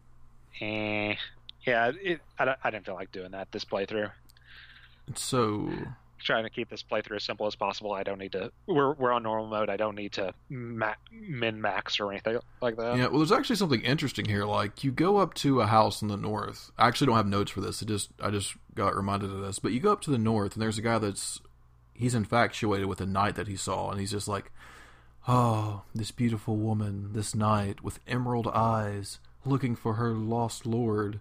And he's like, "Uh, you heard that?" Uh, and then I don't really didn't think about it. But then at the end of this map, after you defeat the boss, Isadora joins your party. Yep. I was just like, Isadora doesn't have emerald color eyes. She has blue eyes and blue hair. So I wonder if that's either. I wonder if that's just a mistranslation. She cried so much the green fell out. Oh, That's how sad yeah. she is. At the end of this chapter, um, is this where the four fangs meet? I believe that it's at the end of this chapter we meet the four fangs. Uh, trying to think of anything else for this. The only things to note about this chapter is that we're introduced to poison weapons and how much they suck because they can't hit you or do any Dorcas damage. is immune. Uh, he should be. actually, no. There is actually one other thing in that we actually get to see a new morph um, of Nergals, who is uh, Limstella. She replaces Fidel. Limistella, Limistella, Limistella, Stella Roth. For ah, and next up, but before we leave this map, for one more time, this chapter we should go to the card with super special, amazing, awesome character breakdown featuring the weird green, mossy colored girl who dances a lot. Ninian. Hello, obvious Eliwood love interest. Mhm. A character later on, who we meet later on, will call her the child of dot dot dot. But what could she be a child of? What could this be foreshadowing? What do we know? What could it be? Find out next time on Fire Emblem Z. And there we go. She Ninian is a I actually mentioned we dances, but I believe there are chapters where she either she's gone or she's unable to fight, so her brother Nils would join you instead, and I I believe they share their stats, don't they? Yes, they do. At the start of this chapter, you actually see Niles. There's an image of Niles sort of putting his head against Ninian and sort of transferring his powers over to her, which is basically the levels fr- you got from Lyn's mode if you use Niles. All right. I can't remember. Do you actually get to use him again? Yeah, I believe you do at the end of the game, but I don't think there's an in-game explanation for how the power gets transferred back to him. So, eh. Oh, Uh, we'll, we'll need to get there. I need to. We'll we'll get there Yeah. when we get there. And so after this, we finally get to meet with uh, one of the things that we, that we have to do is we have to meet with Lord Uther, who is, as mentioned before, Hector's brother. Uh, but unfortunately, we have to. They end up having to meet with him outside of Ostia because of the, and it was mentioned several chapters ago, like because of how many spies are in Ostia right now. So uh, we meet with him here, and then For that, we go to Kinship's Bond. everything gets explained and uh, again uther really can't give uther really can't do anything for us so he's leaving everything in the hands of both hector Eliwood, and lyn um, after this like nils collapses because he's you know transferred too much of his power and we end up having to protect nils on this defense map Luckily, we don't. It's not that hard to defend him because the enemies never really come up to attack him, and you're never really gonna have a problem with that. Even if they somehow get past you, there are enough green units blocking the doorways to distract them. So there, there should never be a problem defending Niles on this it's map. a defense map i beat this it's it's a defense map and you have to protect niles or nils for 10 turns i beat this map in 5 Yeah, th- thankfully this is a fairly e- even on harder modes. This is not that difficult a map.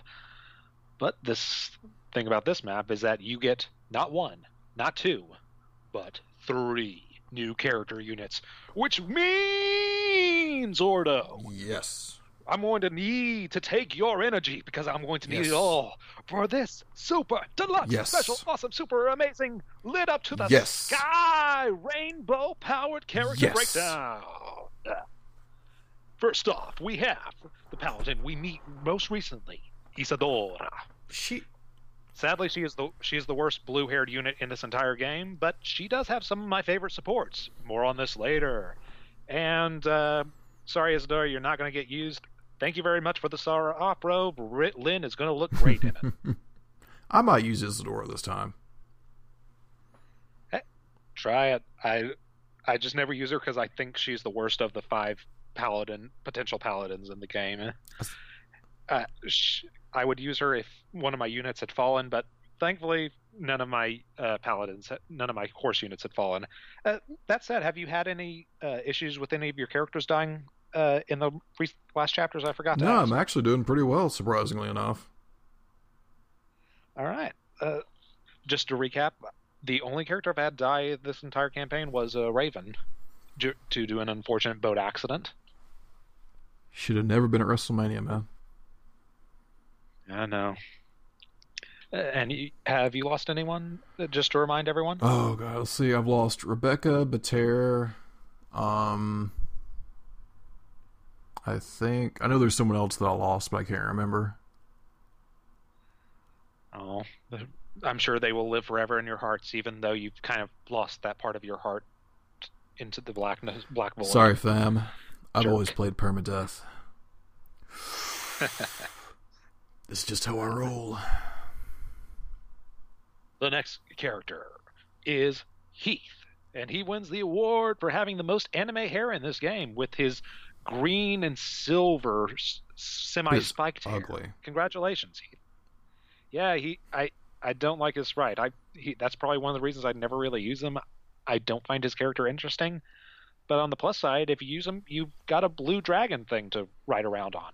So there's that. I don't know. If, I'm not. I'm not sure if I'm going to use Heath or not because I'm already using uh, Fiora and Florina.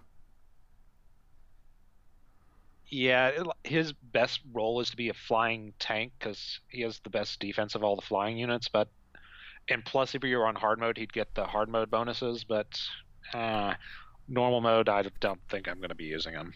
Sorry. Yeah. Welcome to the bench again. And and finally, there's the green unit of all green units. Yes. Rath. Tall, dark, Yes. handsome, mysterious stranger. But the most impressive feat he has is that he has the most competent green units in the entire Yes. game. My actually, the one that was called Rath's unit went straight for the boss and died.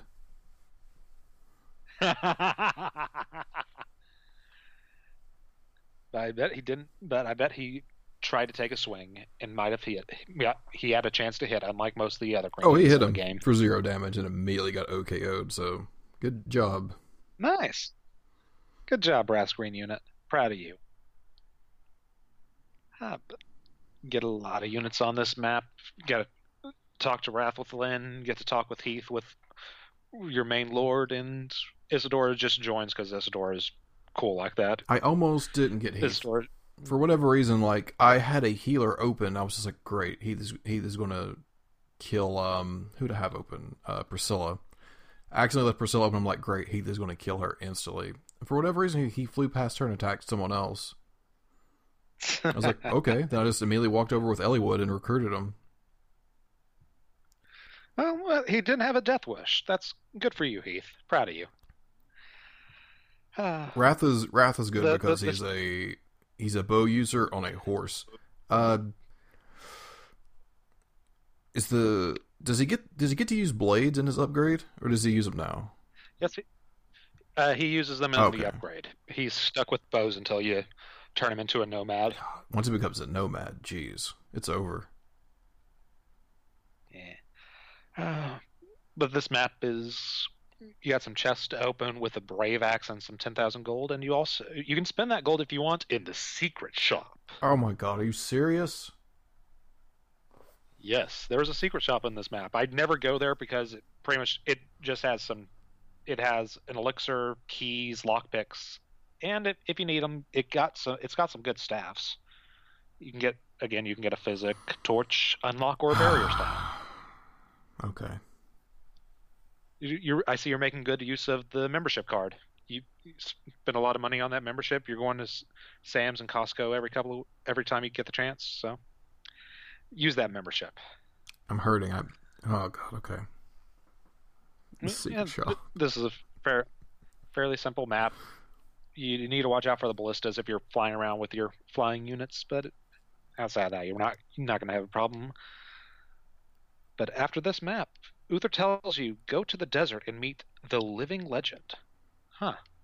Wonder what he could mean by that. Uh, but I think before this, we do it as you mentioned before. We meet the four fangs. Yeah, it was this one. So we meet um who is it? It's Linus and Lloyd who are the, the Wait, what's their last name? Oh, the Reed brothers, Linus and Lloyd, Jaffar and Ursula, uh, along with the head of the four along with the head of the Black Fang, Brendan Reed, and his mysterious new wife Sonia. Ah, oh, Sonia. I can't wait to kill you. Mm-hmm. Yeah, and ra- random little fun fact: if you remember from Chapter Seven X in Lyn's story mode, you met Ursula there for just like a second. Oh, what was she in like one of the houses? Uh, no, she is actually talking with the boss of that chapter before she walks away. Oh. Like, she was in part of the mission to kidnap Ninian, but she left another person in charge. Oh right. did th- did not go well for that person. Although I think you can meet Ursula in a house at one point. I forget, but I didn't write that I know you meet Nino in a house. Yes, I know you. In Lyn's mode, you can meet uh, Hector in a house. Uh, the, you can meet a lot of characters in houses, but I rarely go to the non-red houses. So Why not? There's three of them. Uh, But uh, yeah, so we have the meeting of the four fangs right here with Sonia apparently being like, "Oh yeah, you know, you need to kill this Eliwood. Um, you know, kill Eliwood, kill these three nobles." And one of the one of the brothers is just like, "Is this your orders or is this the order from our father?" Uh, the Black Fang. And so Sonia's just like, "I don't know, is it?" And then like Brandon, he immediately like chalks up. He's like, "Oh yeah, you'll just go kill him." I was just like, "Is he possessed here?" Because the way he just so nonchalantly just says, "Oh yeah, just go kill him."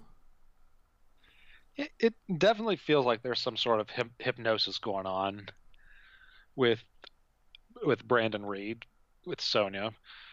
Uh, S- Sonia is a real piece of work. We get to see all the evil things that she does. especially later on. But this is our first real taste of her. Basically, she's turned. We've heard from other people about Sonya, how she's basically turned the Black Fang into her own personal assassins guild. Yeah, because used to it was like they only went after like corrupted nobles and other evil people, but now they've began targeting just basically anyone. Mm-hmm. and we're seeing that here. They the four fangs. She's sending out the best of the best on this one mission: kill Eliwood and the little nobles who are getting in her way. yeah. But for now, before they can do that, our heroes have to go meet a living legend in the Nabata desert. Chapter 22 is a super fun desert map. Yay! It's a fun desert map with a lot of buried treasure. Pent killing everyone if you let him. And a ca- and a Fire Emblem Binding Blade cameo from Faye. Yay! But luckily, we never get to know her because we don't get her pl- to play her game in America. Nope. We just get to see her in Heroes. Mm-hmm. Uh, but in the meantime, we, we, get a map where you can let Pent pretty much clear the entire map on his own if you want, but I don't want to do that because I want all the experience and I want to be able to bear, take up all the buried treasure. So I managed to send Fiora down there to take him by the second or third. Yeah, you also have to be careful too because he ha- I have had him die before, and if he dies, that means you won't get Louise either. Is isn't it chapter over if he dies? I don't think so. I think it is. I don't. I'm, mm, I know I've had him die before, but I think he still appears in like the epilogue of that chapter. Mm. But I just don't think. I think he still appears because he doesn't like die, die. He's like, oh, I've got a mortal wound, I have to retreat. But he still appears in story cutscenes because technically he, he can't die in this game at all, from a canon perspective. So I don't. Mm, I don't know. Yeah, if Pent dies, you get a game over. So yeah, I'm reading that now. Oh, okay. Well, so that's another thing I'm wrong on then. But you're able, luckily you're able to send a flying unit over there, and there aren't really archers.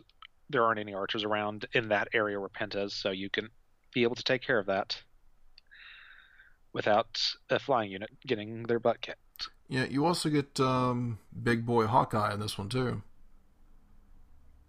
Mm-hmm.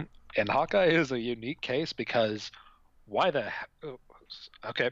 Before we do that, how could I be so right. forgetful? Stop. it yes. is time for the steroid injected version, yes. the super bulked up, buff, yes, buffed up version. I'm hulking up right here, right now, yes. and you wouldn't like me when I'm angry, brother. Yes. The card with super special, amazing, super special, awesome character breakdown. Yes. Hawkeye.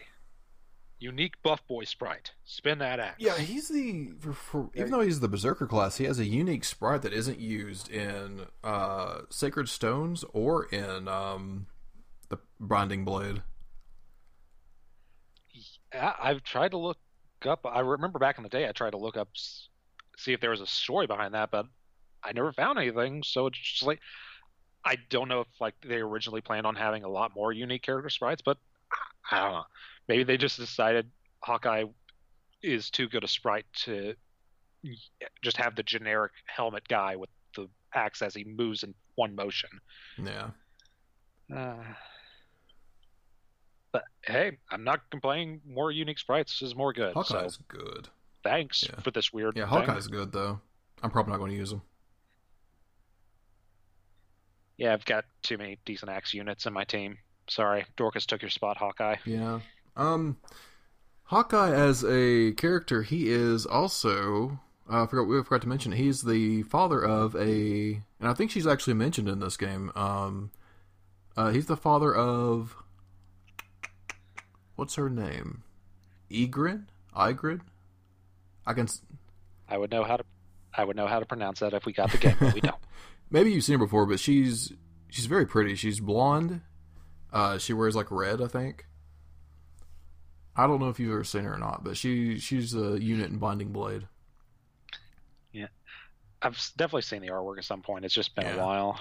But uh, he's a good unit to have, and this is a this is a tricky and sort of fun map to work around with all of the sand and have a lot of your units not going to be able to move and trying to move Legault around so that he picks up all of the stuff in the ground. And there's a lot of good stuff hidden in the ground. I actually didn't find anything. I, I, I always make sure I find everything because a lot of it's just really useful. It's good to get the one ocean seal you get in the game in case for some reason you're using Dart. I'm not, but it's good to get that 10,000 gold in your uh, Yeah, money I'm, rank. I'm I am not the best at this game. I've been focused on I'm, I've just been focused on keeping people alive and using characters that I haven't really used before. Yeah, there's just so much good stuff hidden in the sands. You got the body ring to increase ah, con. Hurt. Get the heroes, get the heroes crest. You get a light brand so you can get some range on your a sword unit. Oh, And there's the eclipse and Filla's might, so you can have Ninian do some strength buffing oh. if you want. Yeah, lots of good stuff in the sand, and the two weird, creepy brothers with the really weird hair. Yeah, these Fire Oh. Emblem seems to have this thing where they have these two axe wielding dudes that, well, quite frankly, have homosexual overtones to them. You see them, you see them in Binding Blade, you see them in Blazing Sword, you see them in Sacred Stones. I don't think you see them in Path of Radiance or Radiant Dawn. Um, I know you see them in Fates, and you see them in Awakening as well. Yeah, it's it's a running bit. Uh, There there aren't many weirder running bits, but it's a running Yeah. bit. Be careful of the killing Yep. axe. Luckily, I had enough damage from distance to be able to Oh, take yeah. him down. Canas is becoming one of my best people to use for anything. Yeah, I assume you have a Lunatome Yeah, I got the on. Lunatome from the not the previous map, but the map before that. Yeah. Uh, but once this map is cleared, and if if you manage to recruit Hawkeye, and if you manage to get 700 experience points, which you can probably get with some healing and some Ninian using to because you're using Ninian to make sure you get all that stuff out of the sands, you're able to move on to 22x. Which uh, I did not get because I did not apparently get 700 experience points or whatever. coward. You just you just fear the seeing the magic seal Just- again. You know. So you'll have to lead us through this one because I don't remember it.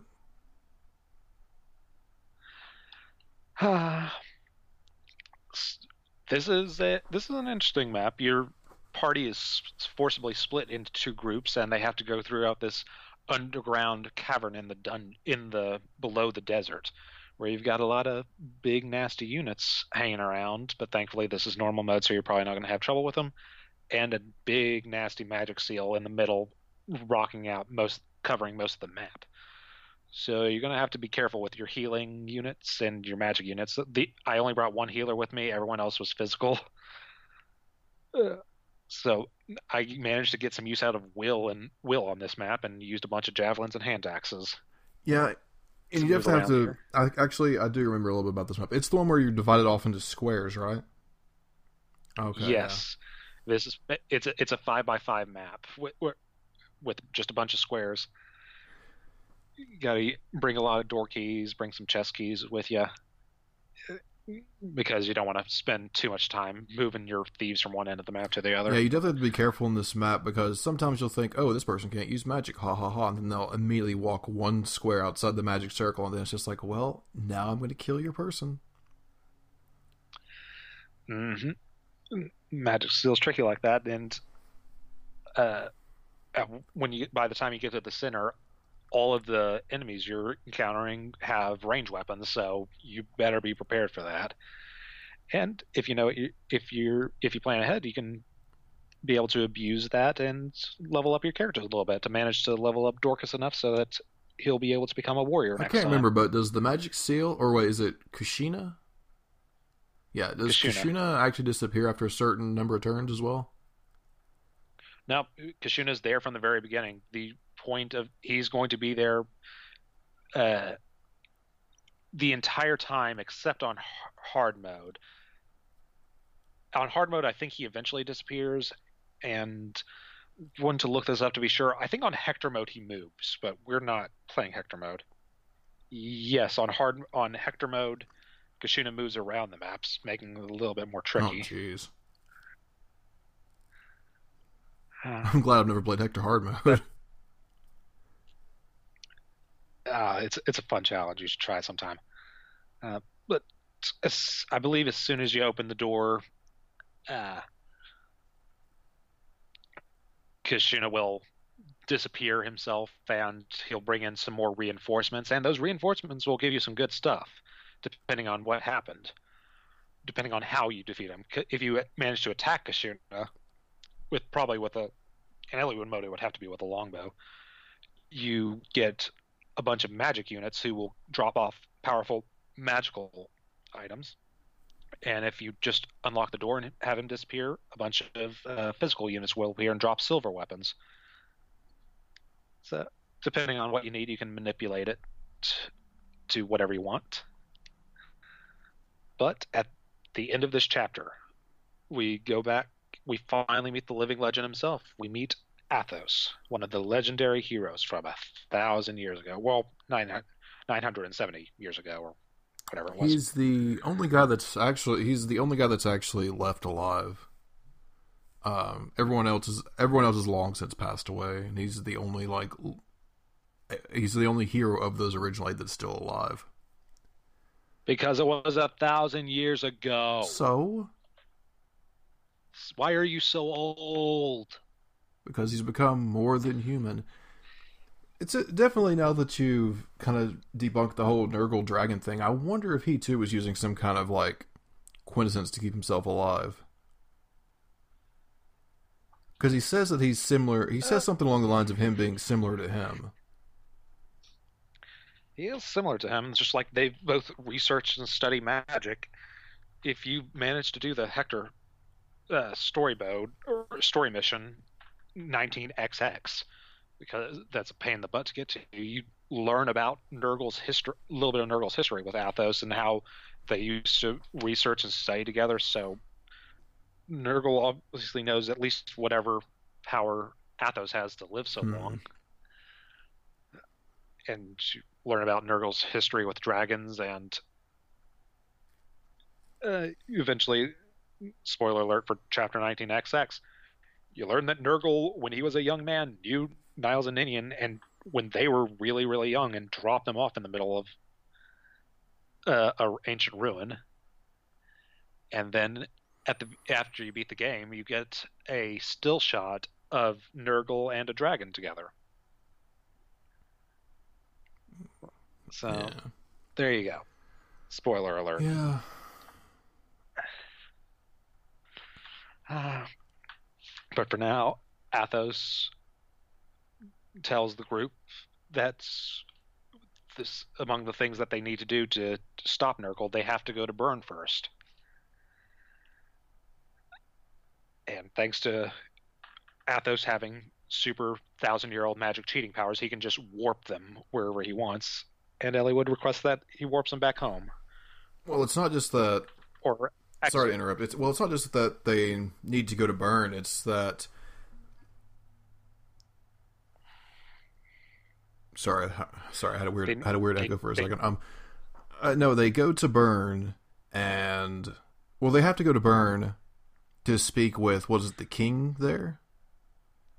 Yes, they need they need to go to the Shrine of Seals. But they need permission to do so, and the way they need to get there is that and I, th- I may be talking a chapter ahead, but um, actually, you know what? I'm thinking about the next chapter. But the part part of this is actually brought up in this chapter where um they need they need to be able to have an audience with the King of Bern, and Pent and Louise are already going because Pent is the mage general from the land of Etruria, which is like one of the most noblest of noble places, and so they have an exclusive invite there, and that's how they're going to get in. Thanks, Pent and Louise. You are very important to yes, the story. Sir. Thank you for thank you for hanging out with Athos in the desert for who yes. knows how long. Uh, but more importantly than any of this, Athos gives you the Athos drops, an item which you I, for years I remember on old GameFAQs message boards those debate there was debate about what exactly this did, and according to research I did, aka googling and the first thing clicking on the first thing that popped up, it does do what the message boards originally thought, raises growth rates by five percent.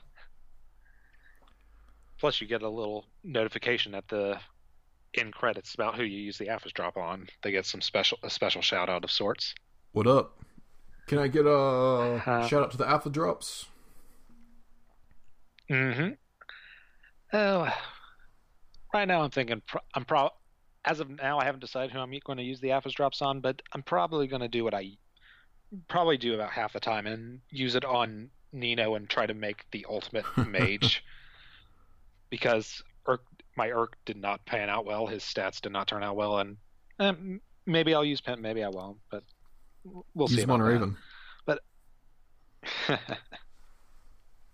yeah, I'll, I'll try to use him on Raven. Uh, he says he. I mean, you said but, that Raven died, but that's just that's just kayfabe, man. He signed with another company. He's in WWF now. Dang it. He's one of the outsiders. I knew it.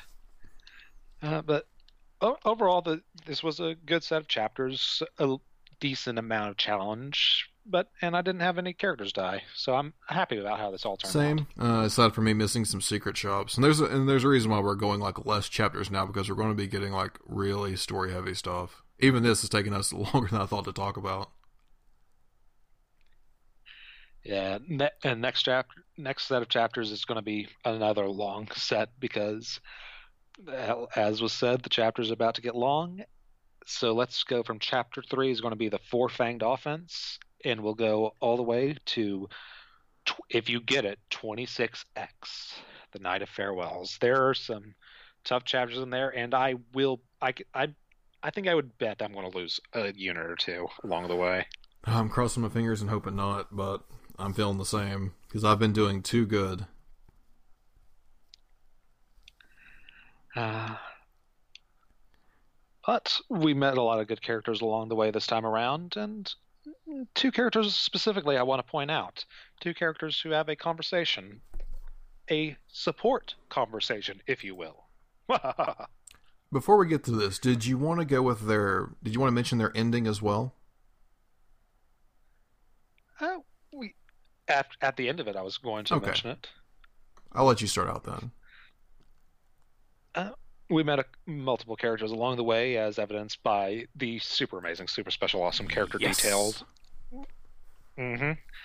Two of those characters are uh, Legault and Isadora. Now, Isadora is a character, I is a unit I really don't like that much. I, as I said before, I think she's the worst of the five potential paladins in the game but I really like her character. I like the arc she can go through that you can see through different conversations.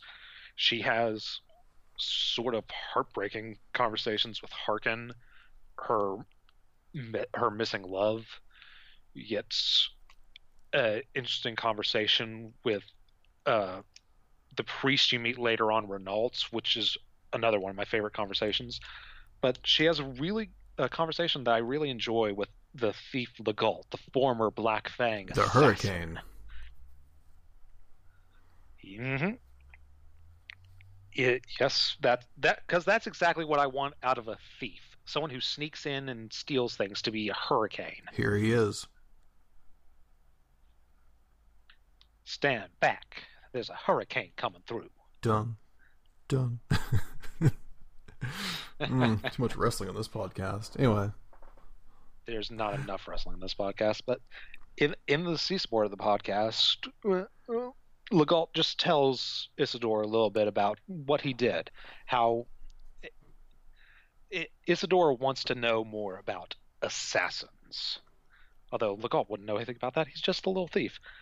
He, she wants to be able to fight assassins. She doesn't. She wants to know techniques. She wants to be able to know how to combat them, and she wants to go to Legault for that. Uh, that's the way that goes down. Is it? It doesn't turn out the way Isadora thinks. It, Legault's sort of avoids the conversation. He uses flowery words to describe what assassins do. Wrapped in black robes with blades of ice, a, movement in the shadows and instant death. That sums up your image. Just like talking about what she thinks an assassin is and his him telling her that's not exactly what an assassin really is. He describes an assassin as something that's not that exotic. He, he gives you a little information about like Lloyd and Linus, the Reed brothers, though that blades of ice though that sort of describes them. Those are the ones who do the risky stuff. The assassin, him, the hurricane handles the leftovers. Hmm. Yeah. He he just says, "Yeah, I'm useless in battle, but it was nice to meet you all the same." well, well, well met, she says.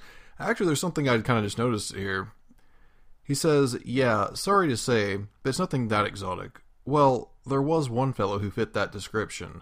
That has to be Jaffar.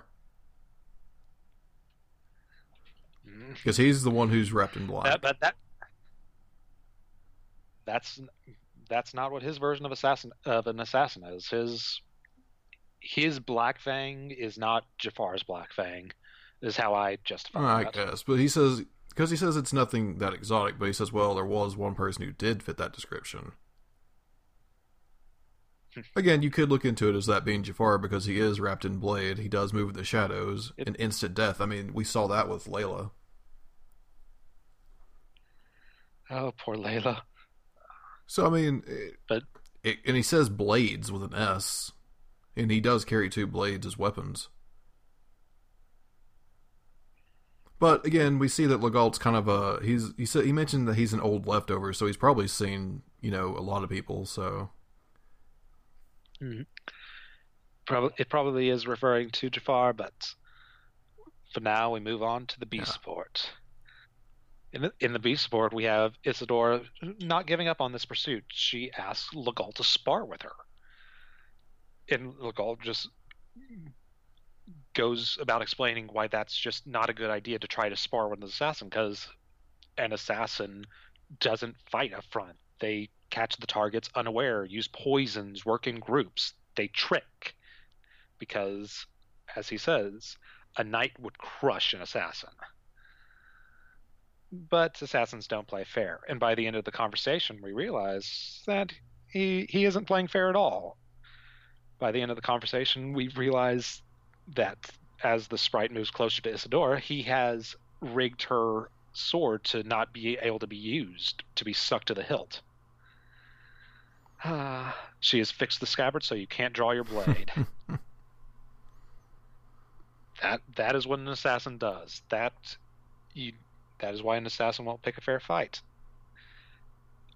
That is why a knight of fair Pherae does cannot predict what happens. Because they a knight will always win in a fair fight against an assassin, but an assassin has to do everything he can to make sure it's not a fair fight. And we see that in this conversation, I really enjoy that. and it definitely does. It characterizes Legault as being you know definitely a guy who's probably seen more than more than his share of knights in battle. And it kind of also paints Isadora. I don't want to say like in a naive light, but it definitely kind of paints her as like, oh, she's a very knightly type. She's used to honorable duels and things of that nature. it and by the by the conversation she's having she wants to learn she wants to know she knows that there's more world out there outside of the knights of Pherae. she, she wants to learn more about assassins and how to fight them and Legault is teaching her hmm in a sense and we see how that evolves by the time we get to support A. Uh, the- and the conversation is a little bit sad by the time it ends, but we see that Isadora is already on edge around him because she doesn't want to get caught again. And but she's thrown off again by the time Legault says that the army, this group of friends fighting against the forces of evil, reminds him of the Black Fang, how the Fang used to be, how the Fang used to be before Sonia.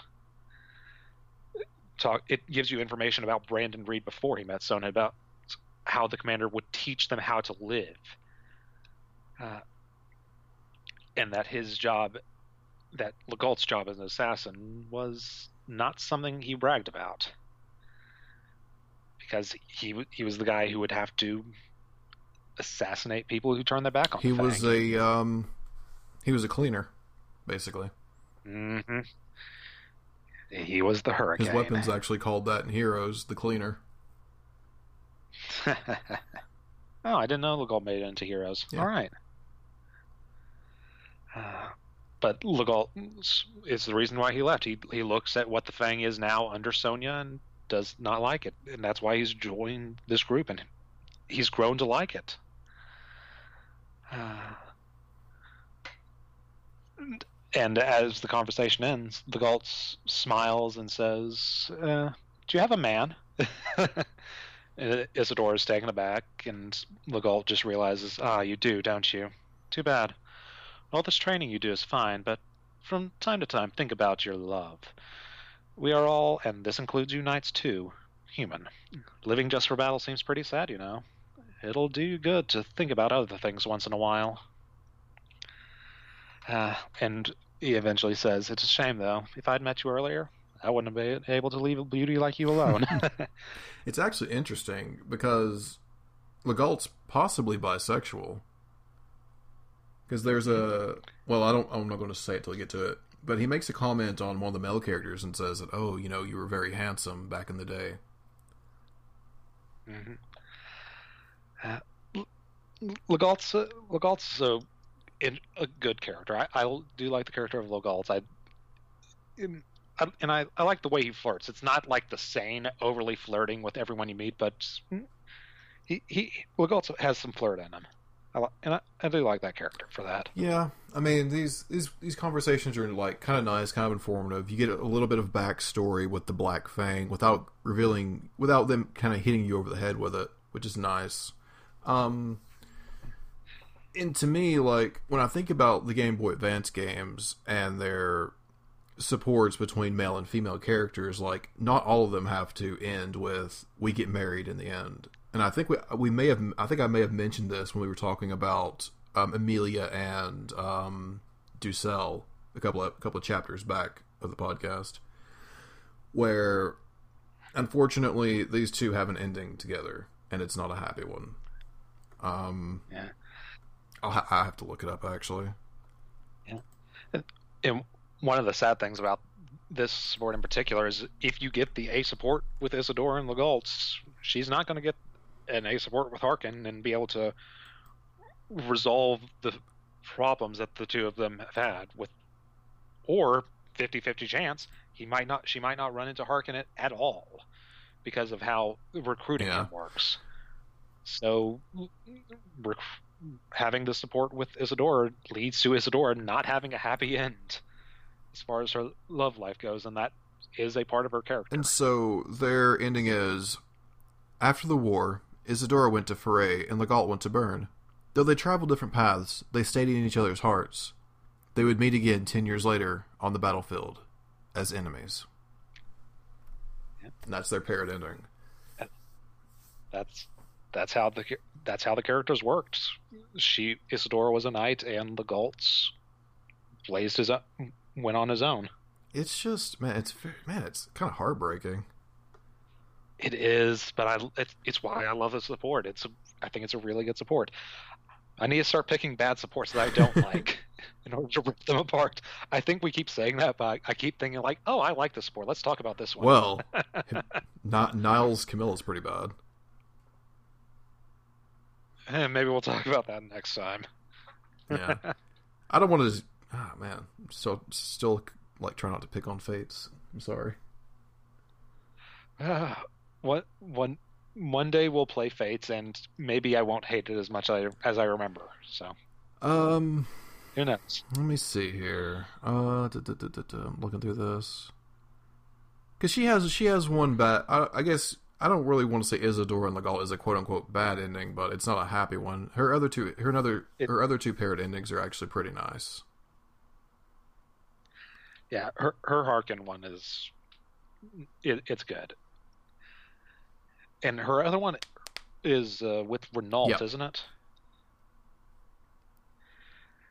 Yeah, because like her support with Renault, it, it's not a romantic support, but it's just like it leads the character down a completely different path. And we need we, we, we just like we need more endings like those where it's not just about hey they get married and they, that's the end. Yeah, her, her uh, yeah her support with Renault is like yeah she she finds religion. Yeah, it's pretty cool.